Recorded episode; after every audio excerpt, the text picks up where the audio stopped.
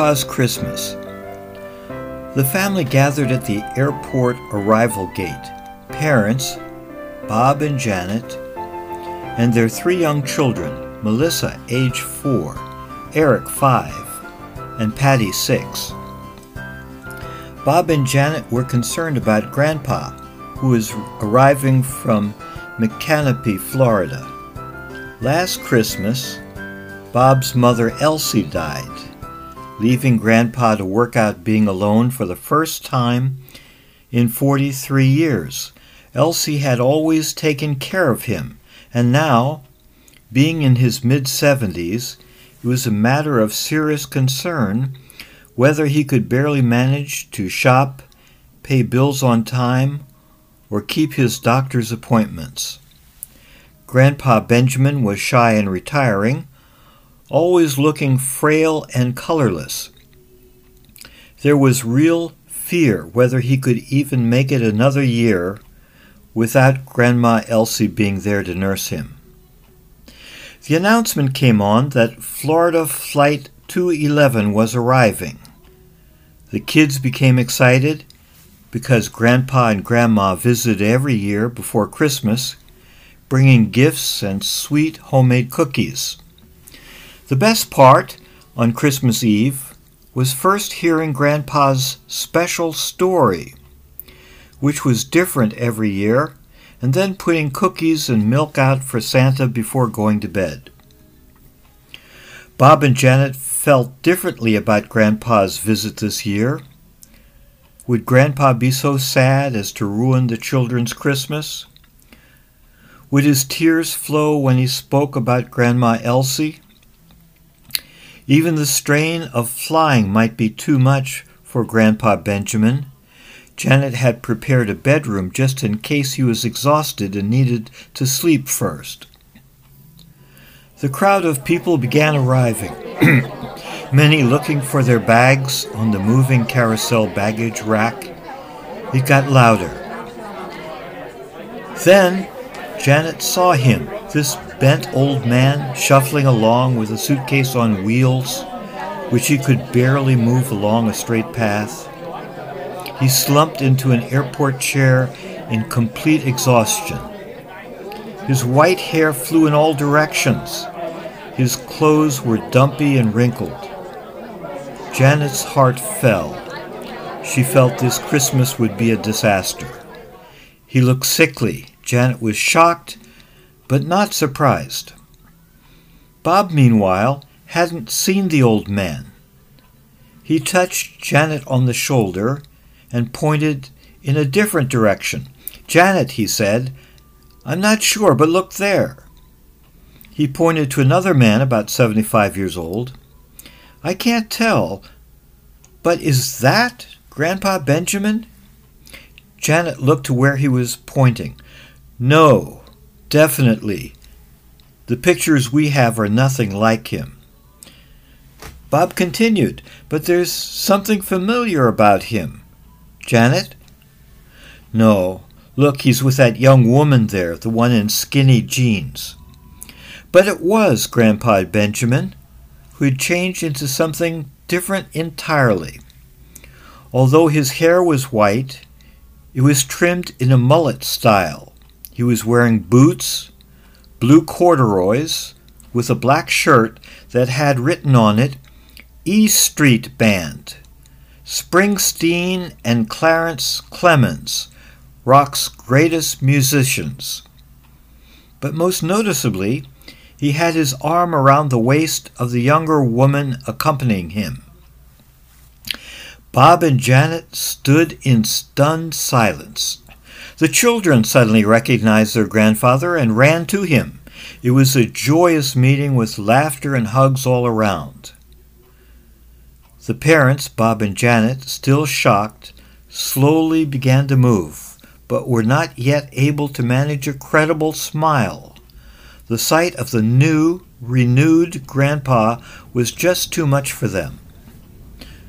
On the ride home, Bob and Janet learned that the younger woman's name was Jean, and she lived in the trailer just next to Ben's.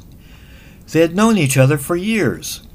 Jean said that Ben often came over to check on things that needed fixing. Sometimes Jean visited Ben and Grandma Elsie and sit in the space between the two trailers, drinking iced tea and watching the brilliant sunsets. Jean was in real estate. She enjoyed traveling, and when Ben told her he was visiting for Christmas, he invited her along. Unfortunately, he had failed to tell his son and daughter in law. So, Ben said, is it all right for Jean to stay with ye all this Christmas? It was not so much a request, but a statement. She won't take up any more space, Ben explained, because we be together now. And that's just how it happened when Ben arrived. Well, Christmas dinner was the traditional grand meal. Grandpa Ben seemed energized throughout the meal. There was no mention of Grandma Elsie, only about Jean's stories and the plans for their cruise in mid January to Panama, Costa Rica, and Belize. It was getting later, almost the children's bedtime. The older daughter, Patty, said, Grandpa, please tell us your Christmas story. The one last year was great. And what do you have to tell this year? Melissa and Eric broke in, clapping and laughing. Please, Grandpa, said Eric, please tell us a story. Tiny Melissa could only add, Please, Grandpa. Okay, children, Grandpa Ben began. It was the night before Christmas. The snow was falling, and all the animals stayed close in their nesting places. The moon filtered through the falling snow, and although frosty, it didn't seem cold because the wind had disappeared and the moon's brightness shone all around. It was a magical night, he continued. The little mouse lived between the roots of the old tree. He slept in a tiny matchbox for his bed. He was snug and warm underneath a folded handkerchief, which he used as his blanket. Soon he was asleep, dreaming about his mouse Christmas. Grandpa Ben interrupted his story. You children might be surprised, but many of the things a mouse eats are the things that you like most, like chocolate or peanut butter. But mostly he liked seeds and nuts, so Clarence is the mouse, and let's call him Clarence because that was his name. He dreamed about all kinds of foods to eat, but most of all he dreamed of chocolate and nuts for his Christmas dinner. Now, children, although Clarence lived between the roots of the old tree, he had a neighbor, an owl, living in the branches of the tree, and his name was Screech. You know, that's the sound owls make. Screech was a bachelor owl. He lived alone. He made his nest very comfortably. He had a bookshelf with books. Sometimes he would read late at night when the moon was full and bright. Tonight the moon was bright, and Screech had just put his last book away and slipped into his bed made more comfortable with his owl feathers. Soon Screech fell asleep and began dreaming of Christmas. In Screech's dream, he dreamt of a huge dinner with all his favorite foods, including insects, worms, spiders.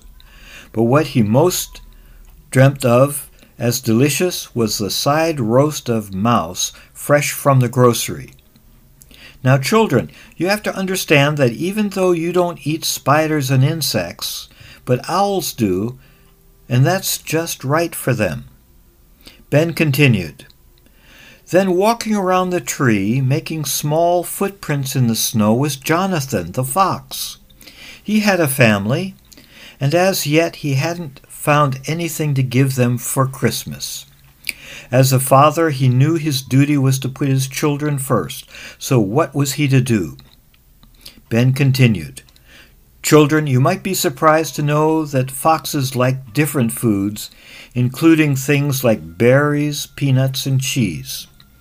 He couldn't find those foods around here, so he went back to the shelter of the branches and twigs he collected near the old tree and fell asleep, still hungry. Soon he was dreaming of Christmas Day. Christmas is a magical day, not only for us, but for all the creatures that live nearby or far away. And everyone sometimes dreams of things that they long for.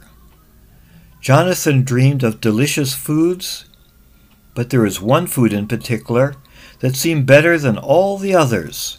Jonathan the fox dreamed of Christmas dinner served with a fancy and delicious serving of owl. He could see it on his table, surrounded by his family, and the little fox children joining in prayer and thanksgiving. That was his dream, just in like in your dreams you think and imagine of the things you like best. Here Ben paused, aware that the children were becoming sleepy. Eric was the first to speak again. So, Grandpa, what happened when they woke up? Was it Christmas then? What happened? Ben began, but slowly. It became Christmas. It was the most beautiful day of the year. The sun shone brightly, and the snow reflected light that spread over all the trees, over the grass sprouting through in little patches, and made everything even more beautiful. Wisps of powdered snow fell from the branches, making little puffs of white crystals disappear into the cold air. But, Grandpa, said Eric, what about the animals? What did they get for Christmas? Patty chimed in, saying, Yes, Grandpa. What did Eric the Mouse, Screech the Owl, and Jonathan the Fox get for Christmas? Here, Grandpa Ben paused even longer than before. In fact, he waited half a minute before continuing, making the ending of the story as compelling as possible. Even Melissa couldn't wait any longer. What did the animals get for Christmas, Grandpa? Grandpa stopped for several more seconds before saying, They got everything they wanted, he concluded. Little Melissa laughed and jumped for joy. Oh, Grandpa, that's a wonderful story. They got everything they wanted. Even Eric and Patty clapped hands and cheered. Everything they wanted. Grandpa, what a wonderful story. The children were so happy because the story ended happily. But their parents, Janet and Bob, stayed silent. This Christmas belonged to Grandpa Ben the end. And Happy Christmas.